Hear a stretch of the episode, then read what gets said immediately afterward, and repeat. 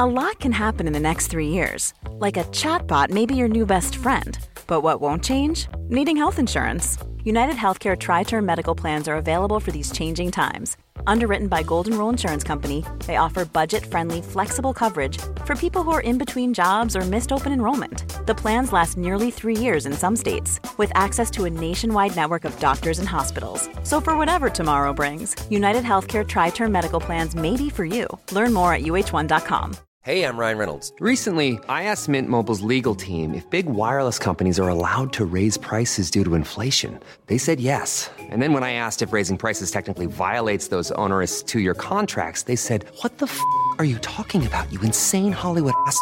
F- So to recap, we're cutting the price of Mint Unlimited from $30 a month to just $15 a month. Give it a try at mintmobile.com slash switch. $45 upfront for three months plus taxes and fees. Promo for new customers for limited time. Unlimited more than 40 gigabytes per month. Slows. Full terms at mintmobile.com.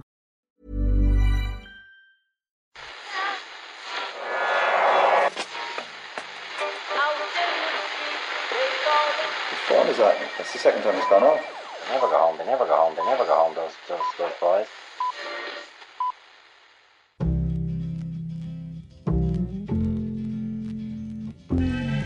Said, I want to win the league, but I want to win it better.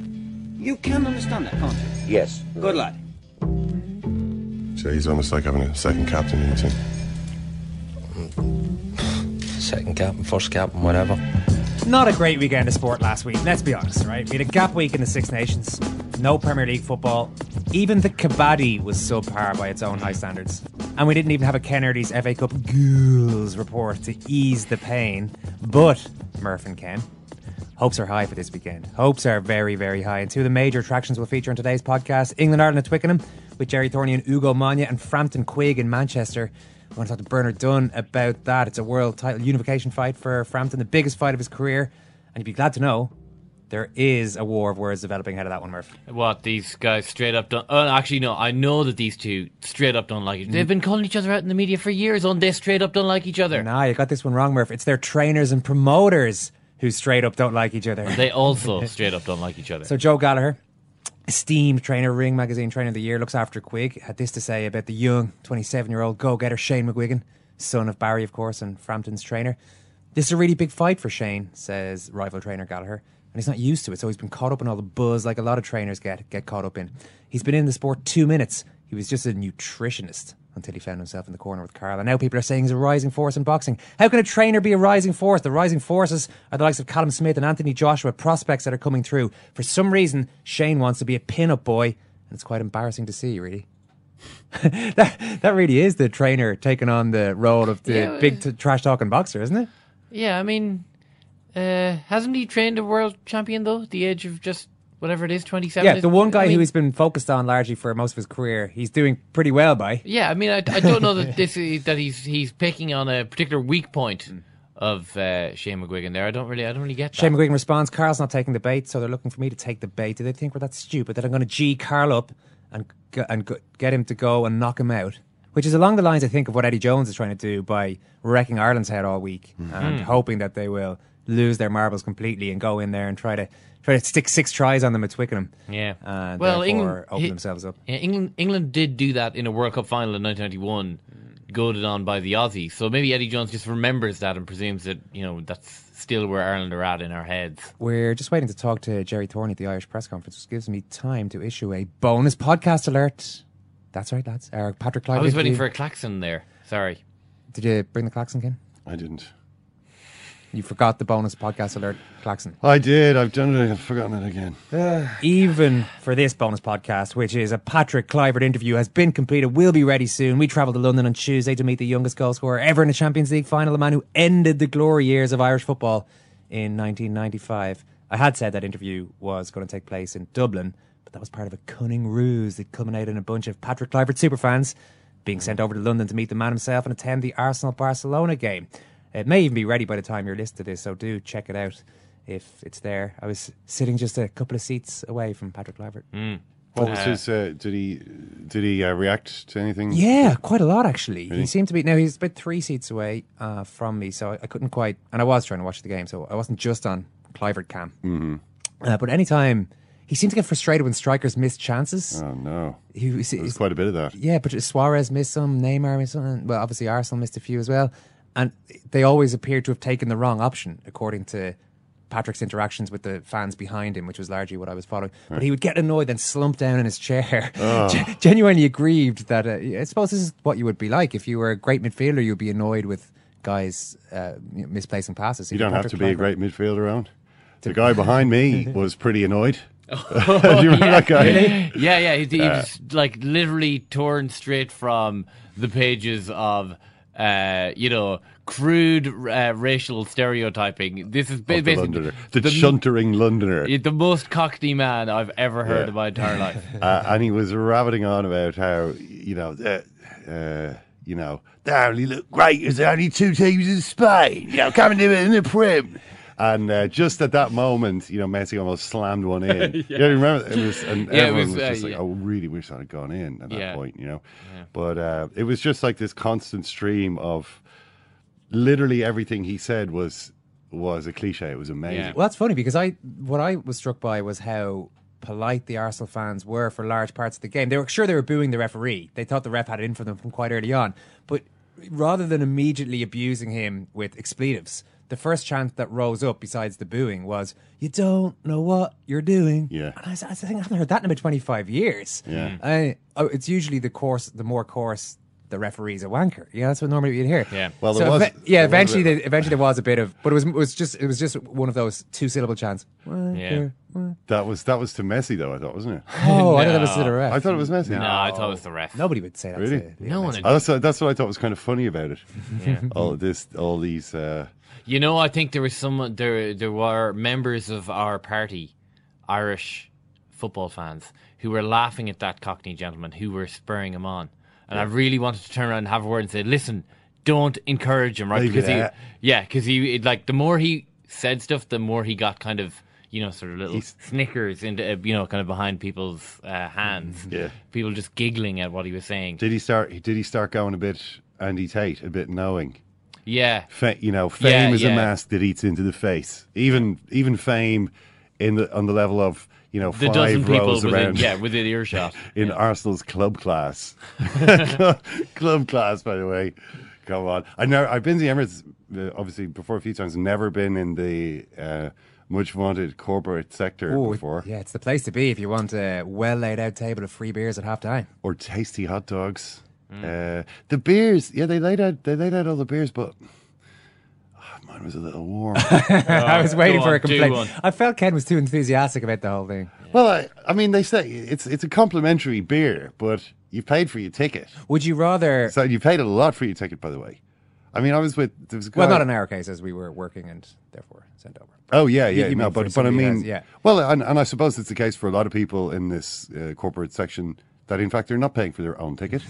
um, but anyone who is is paying plenty. Would you rather a slightly warm beer that's been sitting there and is definitely going to be available and give you a full 15 minutes to drink it? Or would you rather the sometimes unsatisfying experience of going to matches in the UK whereby at halftime you wait for slow barmen to get the job done, furnish you with a pint with about a minute to go before a nice cold pint? And then they take it off you. Well, you, or, Well, you can't. unless you can down it in a minute, which is not healthy. I saw that they um, they do have, not condone downing they, in a minute. They have a system where you you can kind of you can look out uh, from the, the the sort of corporate section. I didn't walk all the way around, but it seems to just go all the way around the stadium in one continuous level. You know, the whole middle tier of the Emirates is like that, and. Uh, uh, and it's got like a big window all the way around that you can look out onto the field. But then at some point, maybe twenty minutes before the game starts. They they put I don't know if it's blind or if they just have some kind of way of suddenly this window becomes opaque, so you can't actually just stand in the bar watching the game, which I guess people must have been doing until until they put in this thing. No, no, really, seriously, it is time to get into the stadium and support the. Do you know who's going to be really his heart is bleeding for Ken and his warm pint at the moment? Murph? Go on. That poor fella who well nobody knew that this was going to happen. Hence it was it hmm. was, it was a ruse, you know. So nobody's supposed to. Uh, this guy had a driving test booked. And Yeah. couldn't make it. out. So his mate was there. His mate had planned to bring him. Had put his name down. The guy had to do his driving test, and well, ultimately the worst part of the story is that the driving test was double booked. So, So actually, your man he missed it out on the trip to London That guy's and then listening to this right do his driving now, thinking about Ken and his warm pint. So just Yeah. it's tough. It's Well, tough at for some of these least at least it was at least the pints were warm. Let's talk Six Nations. Tipper it, Tipper it finds and Wales are over the line again. 72 minutes gone as Murrayfield, Sean O'Brien smashing his way through. It could still be on for England. And England and Ireland are possibly watching this in despair. Cockott says enough is enough. The title is going to Ireland. Yeah, I'm pretty sure the title won't be going to Ireland this year, barring a few strange results. But the team has been named today. Most interestingly, we've got two debutants in a Six Nations match against England at Twickenham, which doesn't happen very often. Van der Flier at number seven, and uh, who else we got there? Stuart McCloskey, of course, playing at inside centre. Ultan Dillane also likely to make his first start off the bench. Simon, it's a Yeah. fairly.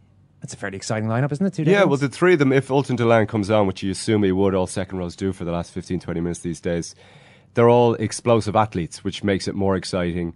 And if you haven't been watching provincial rugby this season, whether you're Irish or not, you won't have seen a whole lot of any of these players because they've all essentially made their breakthrough this season um, and not necessarily even played all the big games. So England defence coaches, England video coaches won't have a whole lot to go on, which these days is quite a significant bonus for those first two three games you play. Assuming you're a good player, uh, they've nothing to go on, and it's such fine margins, such tiny details that players work off.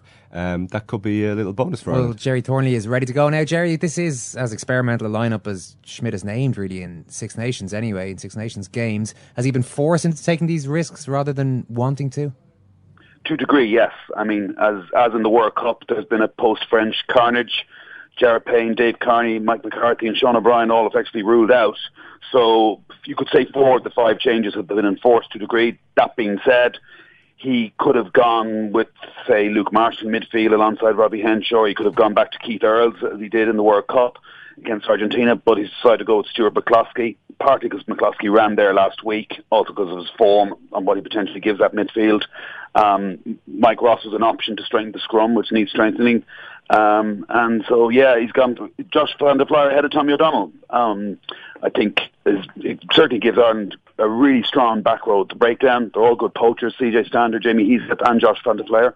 Uh, he brings physicality and a really huge work rate in defence, an excellent defensive open side. So, yeah, he's. He, I think the fact that Ireland are out of contention for the Six Nations title, more or less, has given him elbow room that he hasn't had in the previous two campaigns. It's interesting that Van der Flier is is picked to start here and has been in the camp when the big hype around Ringrose seemed to, um, well, certainly seemed to be ignored by Joe Schmidt, and yet they both have uh, reasonably similar levels of experience here. Is there any particular reason you think that Van der Flier is ready to start a game like this and Ringrose never quite got a look in this time around? I think Ringrose has only started one or the two Champions Cup games. That's all. Uh, Van der Flier has started, I think, is it 14 games this season for Leinster, so he's had a bigger body of work, including the Champions Cup. So I think he is more primed in that sense. Um, and obviously he goes with Robbie Henshaw, 13. Granted, he's been playing 12, and as Joe Schmidt said today at the press conference, no secret that outside centre is perhaps the most difficult position in the pitch to defend from, um, which made Payne's astonishing effort in one leg in Paris all the more praiseworthy.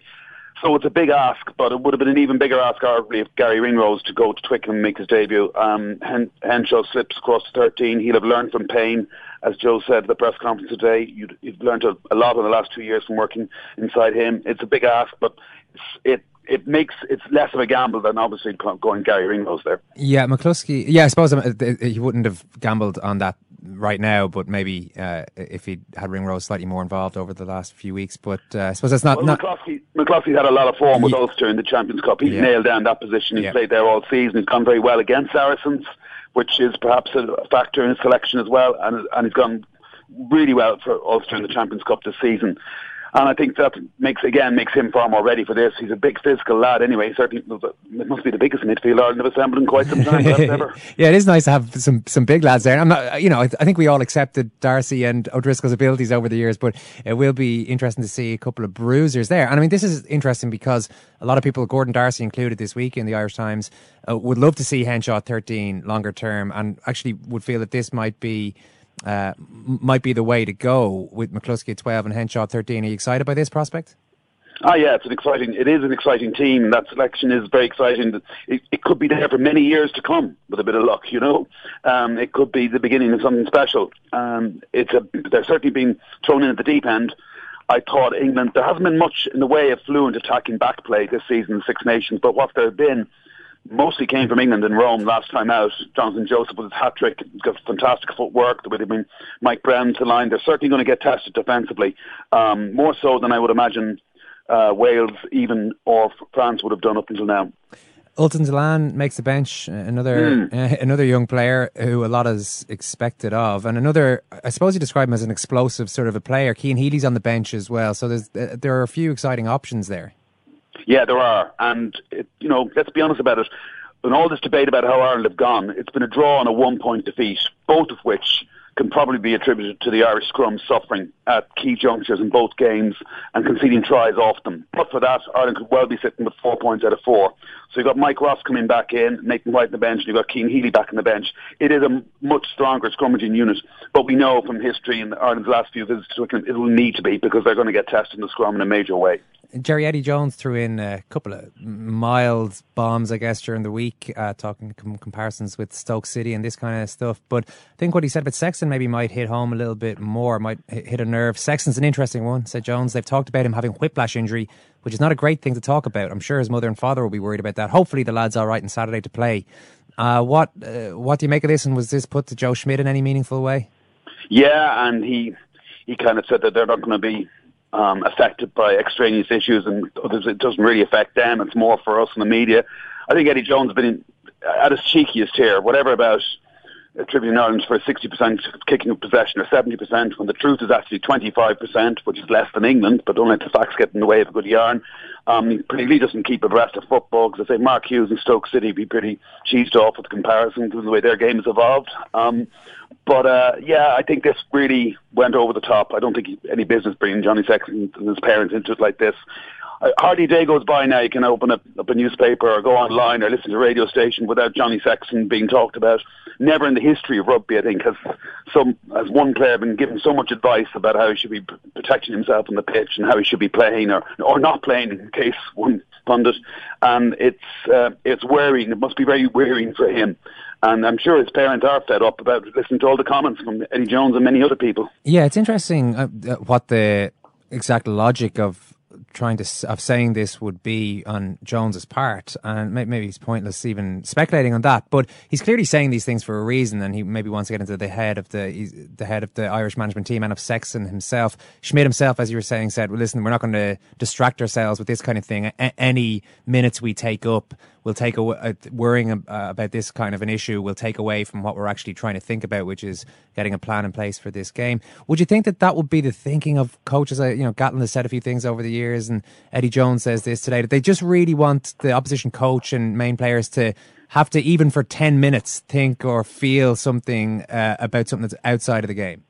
Yeah, trying to goad them into playing more of a running game or something, or maybe it's a respect for their kicking game because Ireland's kicking game is so good and they do get such a generally good return. But but, but this specific one about Sexton and the injuries, which is a more of a personalised sort of a jab, is it just a case that coaches want the uh, the opposition to to actually have to answer questions in press conferences about it or to think about it in some way, therefore dissipating their energies?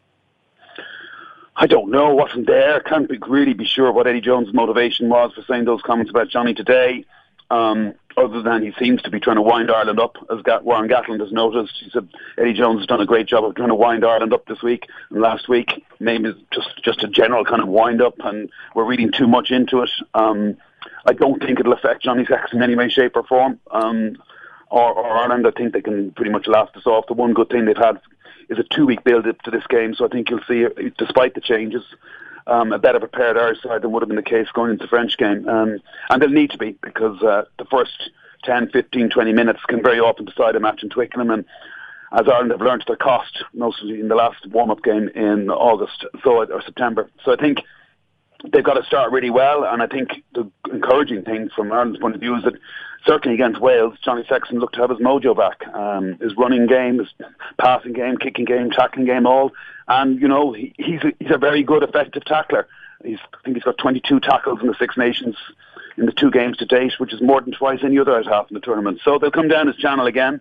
and he'll be up for the challenge as usual. Yeah, unfortunately, there is a, the issue of whether or not it's good to have to make all those tackles as your out half, but we'll see what happens on Saturday. What about the game itself? Are you confident? Um, I'm confident that Ireland will be well prepared.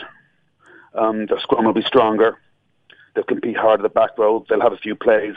If they make a good start, I think they'll be very competitive over 80 minutes. But you'd have to think that England coming back to Twickenham for the first time since the World Cup on the back of two away wins, still feeling the feel-good effects of a new coach and new coaching regime. I mean, you've got not just Eddie Jones, but Steve Borthwick. Any any forward line-up coach that can make the Japanese line-up maul a weapon against the Springboks um, has to be respected. And you'd have to think that they're a much more settled team even not just over the last three games, these three games this season, but it's not dissimilar lineup to what they've had in the last couple of years against Ireland. So, for all those reasons, and not least home advantage, you'd have to say England are very strong favourites. All right, listen, Gerry, brilliant stuff. Thanks, Mel. Cheers, thanks. Yeah, Gerry is indeed correct, Ken, about Stoke City not being too happy being dragged into this uh, mm. build up to Ireland England. What have they had to say? Well, Eddie Jones is a football fan. Mm-hmm. He went to study Guardiola um, when he was the manager of Japan. Uh, he tr- when when Eddie Jones was the coach of Japan, that is, uh, to to try and uh, study some of the you know movements and ways in which they created space and all this kind of stuff. And he's talked about that before. Stoke City, maybe at the other end of the footballing spectrum, and evidently not the kind that uh, Eddie Jones likes, uh, because he keeps bringing them up, and it's not just in relation to Ireland.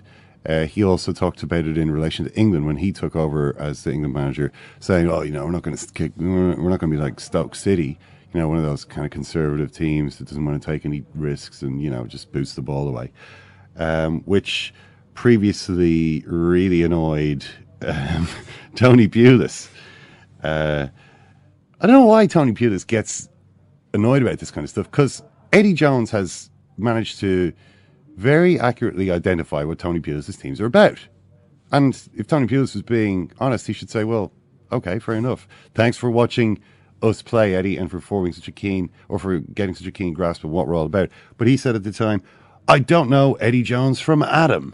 He seems to know his stuff about rugby, thank God for England. But if you look back to the year we got promoted, Stoke had the 13th lowest wage bill in the championship. So we overachieved. And then we were absolute favourites to get relegated for about four seasons, but we stayed in the league for six seasons on a very tight budget. Got to an FA Cup final. We didn't do too bad. None of that really addresses the specific criticism. I mean, it's not as though Eddie Jones said Tony Pulis did a bad job. He just said this is his teams play very conservative football. They don't really want the ball. Uh, Tony Pulis said we signed players like Begovic, Shawcross, Mark Wilson, Glenn Whelan, Jonathan Walters. Do you want me to carry on? Yeah. Again, a lot of the players he named there are very good professionals, very tough players, but not necessarily diluting or opposing what uh, what Jones had said. No, uh, I think Jones is right, and that's the that's the reason that Tony Pulis no longer works for Stoke. Uh, Stoke got angry. You know, they they Wenger also compared them to a rugby team. They used to sing "Swing Low, Sweet Chariot" when they beat Arsenal. It was all very yeah. funny, but they didn't really like that. Nobody really likes. No, sure. Ryan, Ryan Shawcross took to the match program to have a go. Yeah, yeah. Stick to what you know, he said. Apparently to Eddie Jones. So uh, they really are, have got to be in their bonnet about. Yeah, well, yeah, I mean that, they did because they, you know, they, they eventually got rid of Pulis because they got sick of being, you know, become this byword for this kind of brutish uh, and boring style of play. Mm. You know, Pulis thought it was effective. I don't know if it was really that effective, but ultimately Stoke got tired of it and didn't want to be associated with it anymore. Now, I mean, they're obviously kind of trying to go to a different uh, style of play, but it looks as though it's going to take a while for the label to, to sort of peel off. Well, let's talk about England now with former English and Lions winger uh, Ugo Monye, who you will see now on TV on BT Sport and on ITV during the Six Nations. Ugo, I know you've been with the England camp this week. It is their first home game in a competition and first under Eddie Jones at Twickenham. Uh, I'm assuming the mood is pretty buoyant after a couple of wins so far.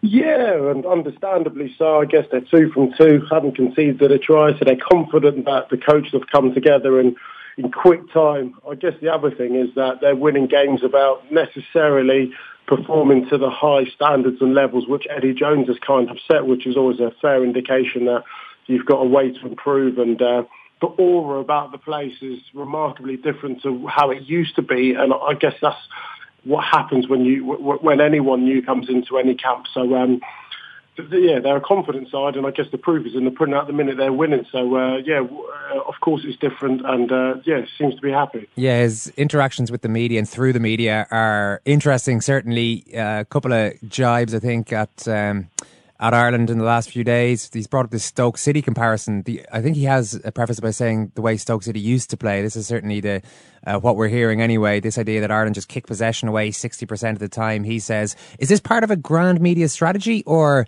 does he just like to keep himself amused? Do you think? I think it's a bit of both. Um, he doesn't say any um, anything carelessly. Is um, all well thought out. He's a very intelligent guy. He knows how to push people's buttons. Um, you know, he, he, he's made comments about Scotland and Italy. Uh, he said to the Italians he wanted to give the Italians a good hiding. Um, you know, I guess words are just words unless they're actually backed up. And currently, the players are backing up every challenge which he's put down. Um, he is a big football fan. To compare Ireland to Stoke. I think it's pretty harsh, mind you, but you know, um, and I don't think the Irish guys need any more motivation. I mean, they're you know currently no wins within the Six Nations after being back-to-back Six Nations uh, winners.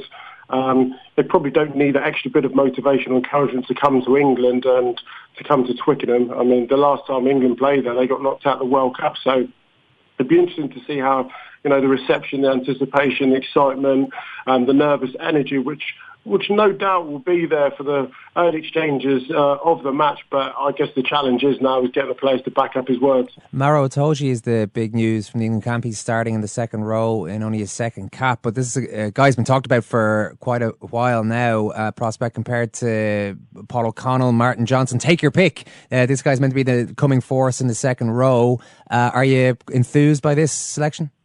Yeah, I am. I really am. Um, I mean, Eddie Jones has been. I mean, it, it sounds funny. He's the second captain. He's starting in a huge game that you know. I think we, we've probably held him back a little bit, and I think that's probably, you know, I think it's developed a, a, an anger inside him and a hunger and an appreciation of what it is to be an international rugby player, which clearly is still learning. But he's an incredibly physical specimen. And both sides of the ball, defensively, is huge. Um, his work rate is unbelievable. So see him to be prominent in the last 20 minutes of any game when most people's fitness are waning, I guess, you know, at the young age of 21, you expect him to still be able to mix it with the big boys. But, you know, in attack as well, he's a, he's a big ball carrier and he's really athletic in the lineup. So he does have all the physical attributes to be an international rugby player and a top one at that. But you know he's going to be under the microscope today at Twickenham. Um, Devin Toner, he, he's you know he's been around the block. He's a he's a he's a pretty sizable character himself. So no one's going to be giving him an easy ride, and I'm not expecting that at the weekend. But what we do have, and I do believe, is, is a special talent. Um, but you know, regardless of whether he has a good game or a bad game, it's not going to be the making or breaking of this guy this weekend. But it's going to be another step in his edu- rugby education. And uh, like I said, the Irish, they're they're, they're a wily old bunch, and uh, they're, they're, very experienced. Um, he will be tested, but I'm excited to watch this guy play. I've played against him, I've commentated on him, and I've watched him play many, many matches. And uh, no doubt he'll uh, he'll put in another big shift this weekend. Okay, quick prediction: Ugo, England to win. Yeah, uh, naturally, you know that's that's my head and my heart speaking. I think you know um, the belief instilled within Eddie Jones and the way in which the guys have been training. Um, yeah, I'm, I, I've got a, I've got a, a quite quite confidence that they'll do a job. But equally, you can't you can't write off this Irish team. Um, you really can't. And so much is spoken about the injuries and form. Well, I remember the last time we had um, I had a conversation with people about an, an international side coming to Twickenham with, you know, a load of players missing, no real form, and next thing you know, England lost, and that was England Wales during during the World Cup. So, uh, you know, um, I'm not going to be foolish enough to say that, you know, Ireland, uh, Ireland are battered and bruised. I mean, it's the question of are they. You know, are they match? Are they match worn or match match beaten? And uh, at the moment, I think, I think they've had a couple of tough fixtures, um, and they'll be quietly confident they can come and spoil the party. But uh, of course, I'll be going for England. Ugo Monye, listen, enjoy the game. Great to talk to you. Thanks, Mil. Lovely. Cheers, then. What you What are you saying? You just a phony, man. This is just for. Act. I admit I don't look like the athlete of the day supposed to look. This ain't wrestling. This ain't the WWE, baby. My belly's just a little big. My hand is just a little big. This is just an act that you're doing You should be an actor. But brother, I am bad and they know I'm bad. I'll never do that. There were two bad people. One was John Wayne and he's dead, brother. And the other was right here. You can, you can run around like you a preacher and all that you want, but baby, I promise you, I will baptize you. You can't teach that. All right, Tommy, we started by talking about the Irish debutants, so let's just take it back to those two those two guys. We are still learning, I guess, a bit about the background of Van der Flier and McCloskey. Yeah, well, McCloskey, um, we know him now as this uh, huge guy with twinkling feet and good skills uh, for Ulster. He actually was keener on football uh, when he was younger. He grew up in Bangor in County Down. Then he went to Queens, and somebody convinced him to come back and play for Dungannon. And he kind of got interested again. And then very quickly he got spotted by Ulster Scouts. But he was, you know, heading towards being 20 at that stage, which is very late to start taking rugby seriously. But then the second he took it seriously, he rose through the ranks and was almost immediately in the Ulster setup. And then as soon as he got a chance, like Ulster had so many centres over the years ahead of him, but as soon as he got his chance at every level, he's rose really quickly. And one similarity between himself and Van der Flier is they're both really small uh, when they were younger at school level, and both played scrum half up to like I think 15, 16 years of age which I think is sometimes a good sign for a rugby player that they've had to rely on their skills, their timing, other aspects of their game, as opposed to being a giant when you're young and I- that yeah. always being your strength. I really can't picture that though. You, you know, though Driscoll, when he talks about being a scrum half and being tiny as a kid, you can picture because even when he first came along, Yeah, uh, he- with the Ireland team, he looked slight and stuff. and He got bulked up over the years, but he was never a huge guy and never a, a tall player Yeah. particularly. But with those two, for some reason, I can't imagine either of them being nippy little. and they're both halves. sort of specialists. I mean, Van der Flier, I think, will always be a seven. We haven't picked a special seven actually in quite a long time. Um, but he, he's never really going to play six or eight. Um, McCloskey probably wouldn't even play 13. So, you know, considering they, they've played in very different positions, where they are now is very different from where they started. The Irish Times Second Captain's Football podcast is ready for you to enjoy. That's. Yeah. They have asked for that, really. Well, you can laugh. It was the World Cup.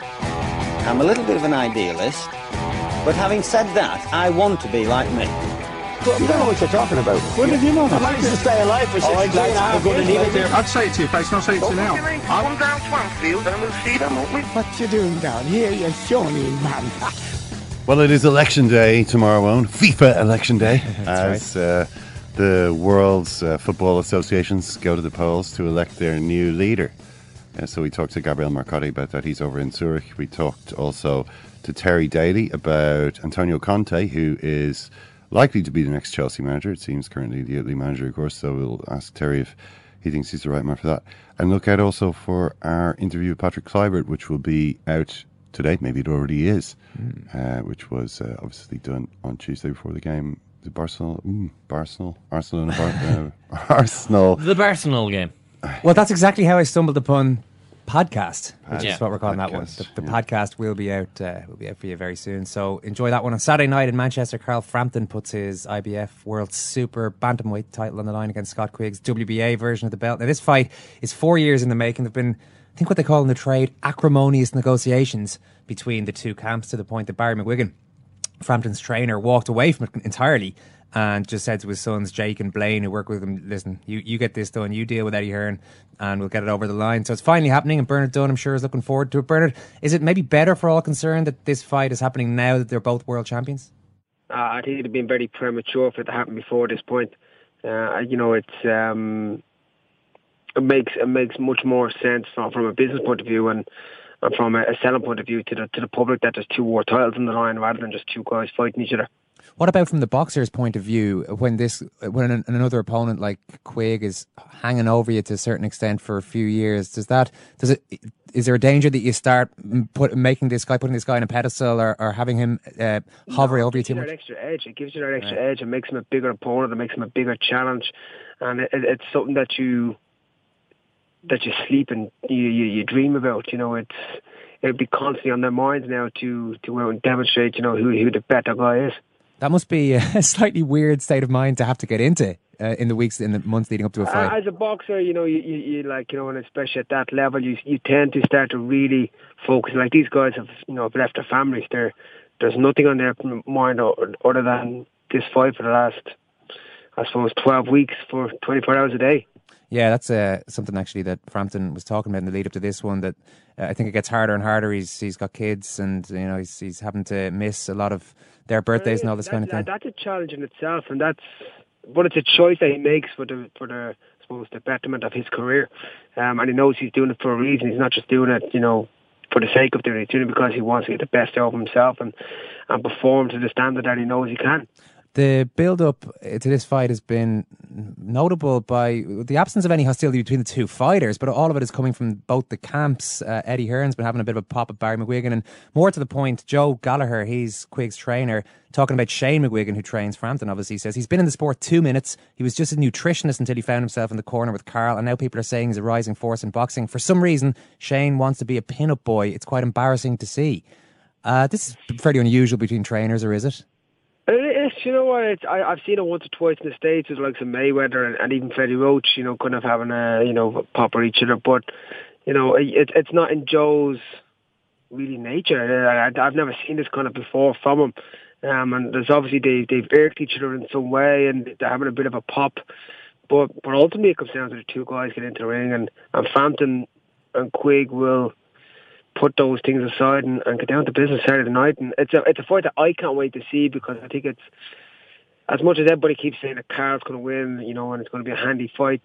I I, I think Carl will win, but I think Quigg can make it awkward. I think Quigg can really put pressure on. I think it, with the right mindset, and and this is where the coaches are going to come in. This is where Joe and and Shane are going to play a part. I think Joe's going to have a, a big job of making sure that Quigg stays patient and doesn't lose focus. In in a sense that I think Carl is going to win the first two three rounds handy, just by boxing, moving, picking his shots, going to be nice and fresh. And Quigg has got got to keep his patience and, and, and, and stay focused on the job that he will get close enough. And when he does get close enough to to unleash what he has. Well, does Gallagher have a point about Shane McGuigan that he hasn't been in the game that long? That Frampton's been his, his one notable fighter so far. How good a trainer is Shane McGuigan? Do we know yet? Come here. It's, it's a fact that Shane hasn't been in the game that long, so that that's that's a, that's a, that's clear. But you know what he has done is he's he's made a world champion. You know, and there aren't too many coaches out there who can say they've trained world champions. Yeah. You know, so is he any good? Well, he's got a world champion. What uh, in terms of uh, the, there was talk after the being knocked down a couple of times in, in, the first round against Gonzalez last year that Frampton was struggling to make the weight at this point, but he's still there. He's, he's still fighting at this weight. Is there an, was there enough time to get the nutrition and everything right that he should be coming into this in peak form? I, I always worry a little bit when you hear the fighters are struggling to make weight. These things don't seem to come out from his own camp. You know, mm. the you know he's struggling with weight, and you know we're going to featherweight and, and whatnot, and and here we are, and he's still fighting at super bantamweight. Um, you know, the the fight in the states against Gonzalez, I, you know, I, I think Carl may have been distracted by the fact that he was trying to impress an American audience rather than focusing on his opponent, and they may have taken the opponent for granted. The first knockdown, was nothing in it. The second knockdown, yeah, okay, he was hurt, but you know, he showed great resilience and and and was able to change tact throughout the fight, and and and that's that's that's a positive that I'd be taking from it. You know, I wouldn't be looking at the negative of I got Yeah. dropped twice. I'd be looking at the positive of okay, I was able to reset. I was able to change my, my tactics, and I was able to win the fight. And ultimately, he did win the fight, and that's the only thing that people will really remember. That is, you He's- know, when Yeah, he seems very good. Yeah, and he's he, he does seem to be very adaptable in the ring. That's you've hinted at this earlier on that, that that's going to be key this time. Whatever happens in the first few rounds, Frampton should be able to adapt to what's going to be an awkward challenge. I tell you the big thing, and again, I, I'll go back to it. I think the big thing is patience. You know, for Quigg, for Quigg to win this fight, he's got to be patient and he's got to not lose focus. Because I think he, if, if he doesn't stay patient, you know, and he sees that, geez, I'm two rounds behind him, I'm three rounds behind him, because I think he will go behind very early. Um, I think if he loses focus and tries to jump in, tries to really connect and tries to nail big shots, I think Carl will, will just take him apart. But if he is patient and gets in close and then works the body when he does get close, and it gets to the latter stages, six, seven, eight, nine, and he's still in the fight, I think he's got a great chance. Yeah, he's a huge deal, obviously, particularly in Northern Ireland, and he's gotten everybody behind him up there. Uh, maybe it's been a bit slower down here for people to to really kind of jump on the bandwagon. Do you think this is going to be the fight that if he wins this, everybody will start to know what Frampton's all about? Yeah, I think for Carl, a lot like you know, being double world champion will launch him onto a really a global stage. Whereas you know, with Quigg, it'll just really launch him. You know, there's there's a there's a huge difference in I suppose popularity for both fighters. Carl, Carl is well known in, the, in these parts, and um, and would be known somewhat in England as well. Um, with the little bit he did in the states, but Quigg, really outside of boxing circles, you know, he's relatively unknown. Um, so, like for Quigg, this is his chance to really, I suppose, get the attention that you know, I suppose, being a world champion deserves. Sounds like you're going for Frampton to win a tricky fight into this uh, within I the think distance. Frampton wins on points. Okay. I, do. I think Frampton wins on points. I think I think Quigg has a great engine. You know, I think he's he's got great heart and he's he's powerful, which he has shown, and not just the Kiko fight, but in a couple of other fights there. He can he is a one punch knockout guy. He can drop guys flat with one shot. But I just think he lacks in boxing ability. I think he lacks in movement. I think Carl has all those skill sets in in, in in his armory, and I just I I I- I see it so hard for Quigg to win. I do all sense tells you that it's going to be Carl. Bernard, listen, enjoy the fight. Thanks a million. Good man, Slán. Oh, there's blackjack and poker and the roulette wheel. A fortune won and lost on every deal. All you need is a strong heart and a nerve of steel. Viva! Thanks a lot, Pepe. Go ahead, Pip. You go ask questions. Yes, And the new World Federator of the Championship, Conor McGregor! Yeah, it's kind of interesting that the promotional side of this fight is what's taken over a lot of the build up, certainly from the articles I've been reading and talking to Bernard there. I suppose it's always the case. Other than that, it's it's previewing and it's uh, nobody knows exactly what's going to happen, but it's easier to latch on to stuff that people are saying about each other. And in the case of McGuig, uh, uh, it's a really weird setup that they've ended up with. McGuigan's son, Jake, who agreed to deal with Eddie Hearn, described it as a completely two sided promotion. He says, if I want to book a flight for the show, I have to okay that with Hearn. And if he wants to book a flight, he has to okay that with me. Literally, right down if you want to book a taxi, it's like that. It's complicated, but it had to be done that way. it sounds like an absolute nightmare from an organizational point of view, to be perfectly honest with you. But uh, the fight's happening, so who cares about how it all got set up at this stage? And it's happening around about uh, quarter to 11. I think the ring walk is expected, Karen. Uh, yeah, and you can get on Sky Sports via your remote if you're a Sky customer, and if you're a Virgin Media customer, then uh, all the information is on virginmedia.ie. But uh, it's channel eight sixty two. So pay per view. Pay per view, yeah. all the way. Um, and there's an undercard uh, from yeah, so the undercard featuring Ryan Burnett, uh, Charlie Edwards versus Luke Wilton. If you're a big Wilton fan, as I am, um, never miss a Luke Wilton fight, so you can tune in for that one. So far, we've had trash talk from Eddie Jones, trash talk from Scott Quigg's trainer. What about the king of this genre of self promotion, Ken? Conor McGregor. He's had a busy week. Yeah, Conor McGregor uh, is fighting next week, uh, next weekend, Saturday. Against some night. guy. Against Nate Diaz. Now, he was meant to be fighting against uh, Rafael Dos Anjos. The UFC is the only sports organization, as far as I can make out, in the world that uh, correctly pronounces Brazilian names.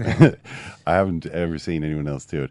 But uh, Dos Anjos then broke his foot, so suddenly they're casting around for uh, a replacement to come in at short notice, as as happened obviously with the uh, Jose Aldo, the original Jose Aldo fight uh, last uh, June, July. So um, they eventually they settle on old Nate Diaz. He agrees to take the fight at, at short notice. I mean, made sure to mention in his press conference yesterday, you know, I haven't had a camp. um, and okay, so Conor McGregor has a problem now.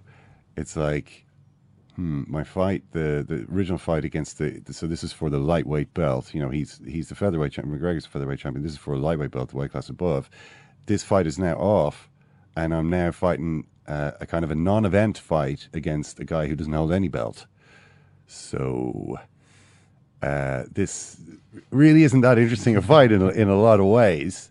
Uh, you know, so what does McGregor have to do? He has to whip up some. The monkey sort of- has to dance. Yeah. The monkey dances, and the monkey danced uh, in big style. This was, I mean, McGregor is in this situation where his, uh, you know, from from the business point of view, it's always interesting to to look at what he's trying to do, uh, and he's more and more and more sort of, I'm taking over the company. I am the company. You know, uh, they're kind of producing it in association with me. um, trying to get a bigger and bigger share of the revenue. But of course, um, uh, as long as his pay per view uh, buys remain strong or you know keep increasing, vastly increases his um, his bargaining power against them. Whereas if suddenly um, you know his numbers fall off from the last time, if suddenly people say, "Oh, Conor McGregor against you know this it was meant to be a fight for belt and now it's against this guy Nate Diaz," you know, do I really want to pay to see this? And suddenly it falls off a bit.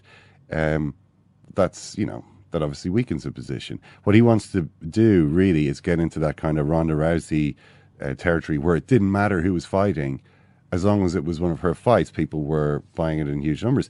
Maybe he's got to that stage now. I mean, this will kind of be the proof of the pudding of that because really, it's not that uh, significant a fight. But McGregor, obviously, yesterday was in uh, was very keen to Antagonize.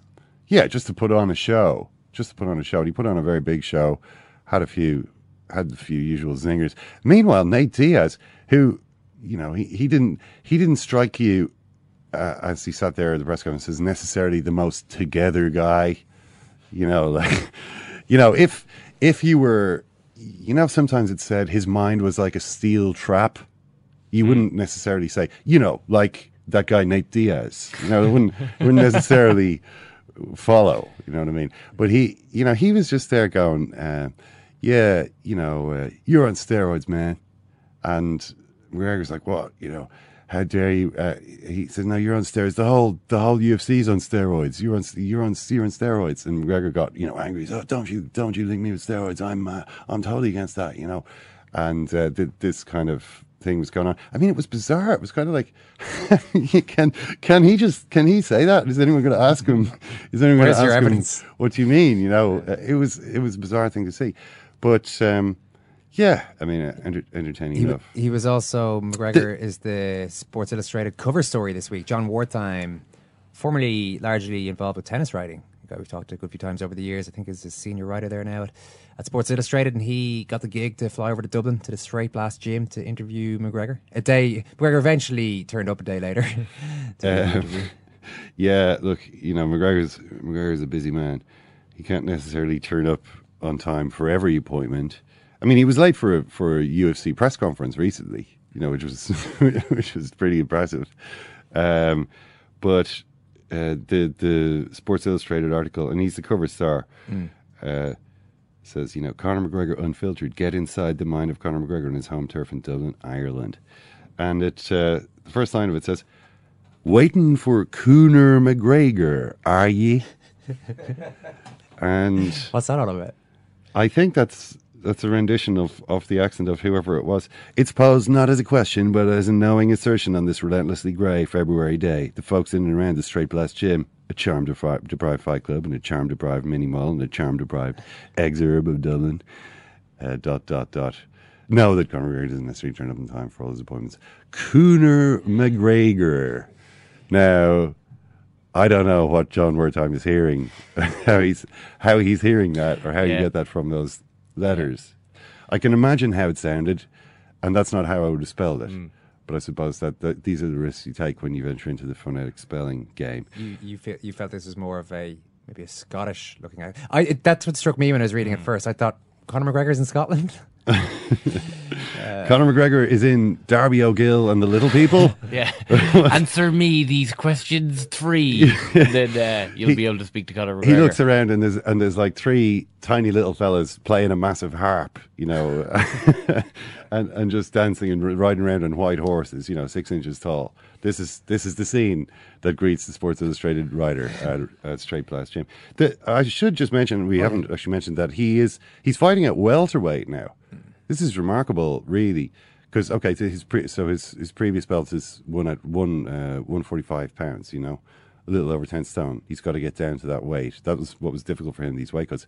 This one is one seventy, so twenty five pounds over the last fight, which remember was only three months ago. Now that is a lot closer to his kind of natural weight, so it'll obviously be an easier weight cut. But it's a, it's a huge jump in terms of the size of your opponent, really. Um, I mean, this is the first time he's fought a guy who is a lot bigger than him. Uh, he's already been talking about how the guy is soft and slow and dozy and whatever. He's as, as as ever seems very confident, but it is a very big uh, step up in size. I mean, if the guy was in absolute peak condition, it would be a dangerous fight. But as he said himself, he hasn't had a camp, so. Time is running out for you to avail of our insanely generous offer of free shipping of the Second Captain's Annual anywhere in the world. If you've been procrastinating over that one, you best get moving on it. Offer ends tomorrow. It's Friday, February 25th. Enjoy the weekend. There's uh, lots going on there. We've touched on a, a couple of the, the key events, but I think it's going to be good. I think it's going to be good. Thanks, Kieran. Thank you, Owen. Thank you, Kenny. Thank you, Ken. Thanks Thank you, much, Owen. Ken. You can follow us on Twitter at Second Captains, and we'll talk to you on Monday. Take care.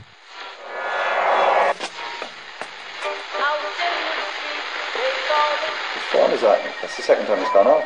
They never go home. They never go home. They never go home. Those those those boys.